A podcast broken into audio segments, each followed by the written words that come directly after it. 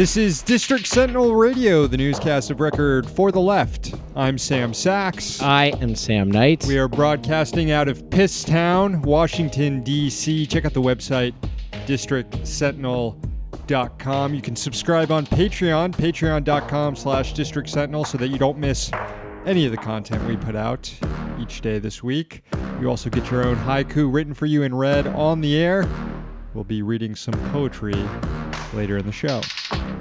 One story that uh, started to break as we were away a few weeks ago that I wanted to catch up on is WeWork. Oh, you- yes, we work. Have you been following the uh, WeWork saga? Not really. So uh, you know, you obviously know what WeWork is. Yeah, it's they have like nine of them here in DC. yeah, it's like branded office space for millennials, and they have stuff like uh, kegs of beer and cold brew coffee. Basically, the idea is we can make every office uh, like a Google Yeah. or something. I remember we went to one a couple years ago for the Young Turks White House Correspondents dinner party thing, and they had like a putt putt golf course inside. Yeah, and Sally Albright was there. Yeah. totally not being pathetic. So is Michael Tracey, So also Michael not Tracey. being pathetic. Yeah. great, great fucking times. So WeWork, the idea, I guess, of WeWork is that there are all these independent contractors out there. So let's give them a place to work. And uh, if you can guess what the problem is, uh, you probably can. It's that independent contractors don't have the money to spend on WeWork office space Yeah, we looked into it. Yeah, we couldn't afford it. it's way too much. It's it doesn't make sense unless you have basically enough money to rent your own office space. Yeah, And in which case, why would you ever do it at WeWork? I guess just for the like putt putt course and So the there's- beers. It's not really a course. I think it was more of like like they, whole- they pulled it out for us. I don't even think it's regularly in the WeWork. I think they just rented it for the Young Turks thing. But anyway, the point is WeWork Can't get off this putt putt golf course. I. WeWork has been preparing its IPO like many other tech innovative disruptors or whatever. They've been preparing an IPO, and lo and behold, they uh, predicted that their company was valued at $47 billion. And people started looking into that number, and now it is being aggressively revised downward and they they basically came out a few days ago and said the the valuation was actually more around the ballpark of uh, 20 to 30 billion dollars but just today the Wall Street Journal is reporting that it's it, it could be lower than What's- 20 billion dollars what's what's 20, 30 billion dollars? 27 billion dollars among friends is nothing right Nothing. so I was doing a bit of uh, cursory Google research, and I think I found one key uh, moment that may have spooked investors, or at least alerted to them to the fact that hey, this company might not be worth forty-seven billion dollars. So the CEO of WeWork is a guy named Adam Neumann, and he said this in 2017, which hat tip to Yahoo News for this quote. No one is investing in a co working company worth $20 billion. That doesn't exist. Our valuation and size today are much more based on our energy and spirituality than it is on a multiple of revenue. I don't think Marianne Williamson is that deep pocketed to throw you all some money. So last month, uh, Business Insider reported that this guy was worth $4 billion and his company has pretty much never been profitable. What a superb fucking economic system we have here. We've seen a lot of these stories lately with these so-called sharing economy companies. It shows just it shows just what a sham all of these are. Uh, what was it? The Bird scooter one that had lost like a billion dollars or Yeah, a couple one- hundred million dollars. Uh, Uber, which has lost billions and has never been profitable. Um, there's no there's no saving capitalism. There's no such thing as like a sharing economy capitalism. If the Yimbys get their way, they would probably buy up all these like uh, middle class, lower middle class, single family homes, uh, and turn them into a WeWork style uh, thing for rentals. And no one would be able to afford it. It would be shitty. It would be lower quality. But hey, it would be dense housing.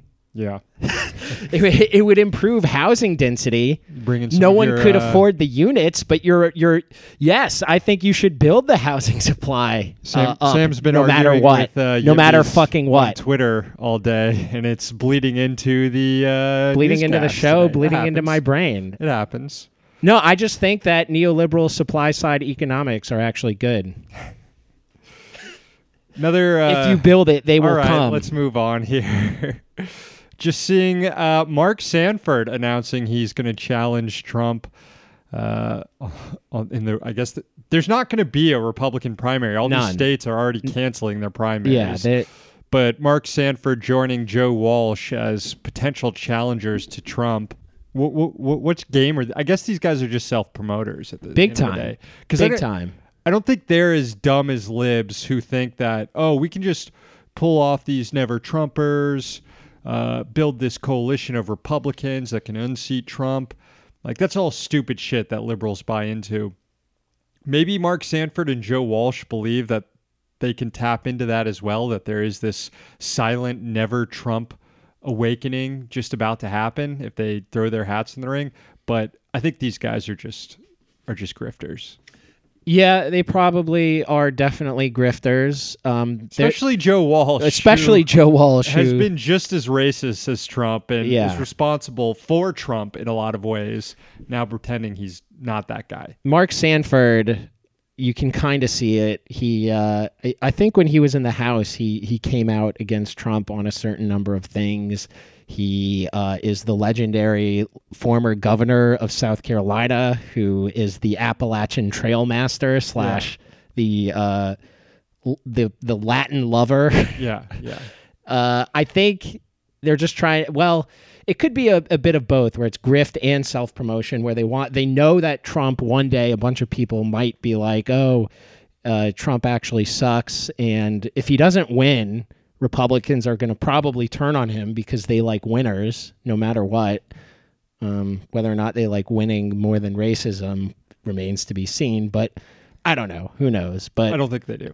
either way, fuck them. And this is ridiculous. There's not going to be a primary. Trump is very popular among Republicans, and there would never be a primary. So, yeah, it is just self promotion because they could make these criticisms without trying to do a fucking like a presidential primary, like uh, just trying to get their name out there, like Michael Bennet. We did get a faceplant tweet from Trump out of all of this who tried to own Mark Sanford for having an affair. Uh, Trump tried to allege that he was having an affair with a flamenco dancer, which isn't true. The the woman that Sanford had his affair with, she's like a journalist. Um, but Trump doesn't know what a flamenco dancer is and thought it was a flamingo dancer, but then smell, spelled flamingo wrong and ended up just typing flaming dancer. So, Well, big- maybe Trump thought it was a- president. Maybe Trump thought it was one of those flame dancers that uh, that blow that blows fire or whatever. He's his brain isn't too good these days.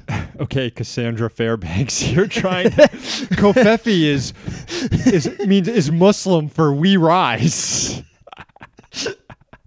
it's Muslim for we rise. I think she said Arabic. Did she? Because I thought she said Muslim No, the- to make the- it even worse. The thing that was bad is she said it was Arabic, Okay, and right. Afghanistan is not a country where Arabic is uh, spoken. All right, uh, so it wasn't quite as bad as I thought it was, but still pretty fucking. She may bad. have she may have said the the thing you said. To be fair, my memory isn't uh, one hundred percent. All right, it's Monday, September 9th, 2019. Here's the news. Chairman of the House Judiciary Committee, Jerrold Nadler, announced that his panel would vote on a resolution Thursday that could lay the groundwork for impeachment hearings against Donald Trump. The measure formally establishes processes for future hearings on the matter, who would be allowed to question witnesses, which committees would hold the hearings. Nadler called it the quote, next step in the process. This announcement comes as the U.S. Air Force is launching an internal investigation to determine if it assisted the president in doing corruption and other impeachable offenses. This stems from the House Oversight Committee probing several mysterious refueling stopovers at Glasgow Prestwick Airport near Donald Trump's Turnberry Resort in Scotland. Over the last two years, the Air Force has spent $11 million on refueling operations at the airport, while Trump's nearby hotel has provided cheap rooms and golf to service members who stay over as part of that refueling. The allegation here is that the U.S. military is helping Trump prop up one of his failing resorts by ordering unnecessary refueling operations nearby, thus forcing service members to stay at the hotel and injecting millions into the local Scottish economy that also helps Trump's hotel. In fact, the Pentagon's refueling contracts offer Prestwick Airport, which, like Trump's hotel, has been losing money year over year, its biggest revenue stream. And the Pentagon is currently trying to extend the refueling contract with Prestwick through 2024. It was reported last week that the Pentagon has thus far refused to comply with the House Oversight Committee's request for documents in the matter. In a statement to Politico over the weekend, the Air Force claimed that an initial review found no wrongdoing on part of service members and that the stayovers complied with department regulations. However, the statement added that, quote, we must still be considerate of perceptions of not being good stewards of taxpayer funds that might be created through the appearance of aircrew staying at such locations. Therefore, we are reviewing all associated guidance. The Trump administration using official business to illegally prop up the boss's failing properties is actually pretty commonplace. There are the numerous trips and photo ops at Mar a Lago and Bedminster golf clubs. In fact, Trump is trying to get next year's G7 to be hosted at Mar a Lago. There's Trump's DC hotel, which is frequented by foreign diplomats in order to curry favor with the administration. And just last week, we reported on Vice President Mike Pence's visit to Ireland, wherein he stayed at one of the president's hotels, which was located 180 miles away from where Pence was actually doing state business and meeting with foreign officials. The House Oversight Committee reported that it is going to investigate that matter as well. You can just add it to the fucking list at this point. In announcing the vote on Thursday, Nadler noted that a potential impeachment inquiry wouldn't hinge on the Mueller report. Quote, Trump's crimes and corruption extend beyond what is detailed in the Mueller report? Well, thank you for admitting that the past two years of pinning all hopes on the Mueller report have been a complete waste of time. The war on vaping is in full swing. Today, the Food and Drug Administration said that a major e cigarette maker is illegally advertising and threatened to pull its products off the shelves. Juul was sent a warning by the FDA after the agency reviewed testimony in July before a House Oversight Subcommittee some of that included evidence a representative for Juul has described his company's e cigs as, quote, 99% safer than cigarettes, much safer than cigarettes, totally safe, and a safer alternative than smoking cigarettes. Is, is Donald Trump their representative here? Much safer, totally safe. The FDA noted the comments were, quote, particularly concerning because these statements were made directly to children in school. Jesus. Evidence has shown vaping can lead to nicotine addiction. Many, many experts, unironically, are saying this. Plus, vapes do occasionally explode. Juul has 15 business days to respond to the FDA's concerns. There have also been a few mysterious vape related deaths in recent weeks, but that might have to do more with a lack of regulations than a need to totally ban vaping, which would certainly make vaping even more unsafe. The vape genie, alas, is already out of the cartridge. Psychologists are getting back into the enhanced interrogation game. This time they are ostensibly playing the role of torture discourager instead of torture encourager. You might remember it was a pair of psychologists who basically created and oversaw the CIA's post 9 11 illegal torture program. It resulted in the entire industry receiving a black eye for helping to facilitate the war crimes.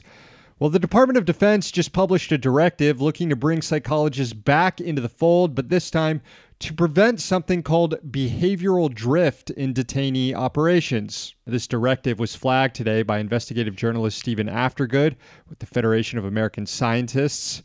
Behavioral drift refers to individuals who have complete control over detainees when they eat, when they sleep, everything, slowly letting that power get to their head and engaging in more and more extreme and ultimately unethical activities toward the detainee. It's weird to talk about it in that way because it wasn't that long ago when extreme, unethical treatment of detainees was just the order given by higher ups.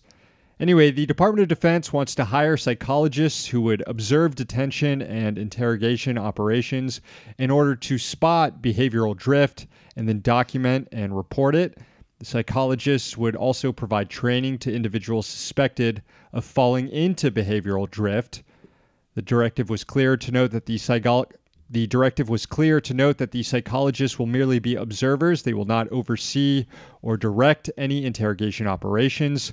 Of course, a major question that still lingers from the CIA torture fiasco is can the psychologists really be trusted to police this stuff and whether or not they'd be susceptible to the same sort of behavioral drift?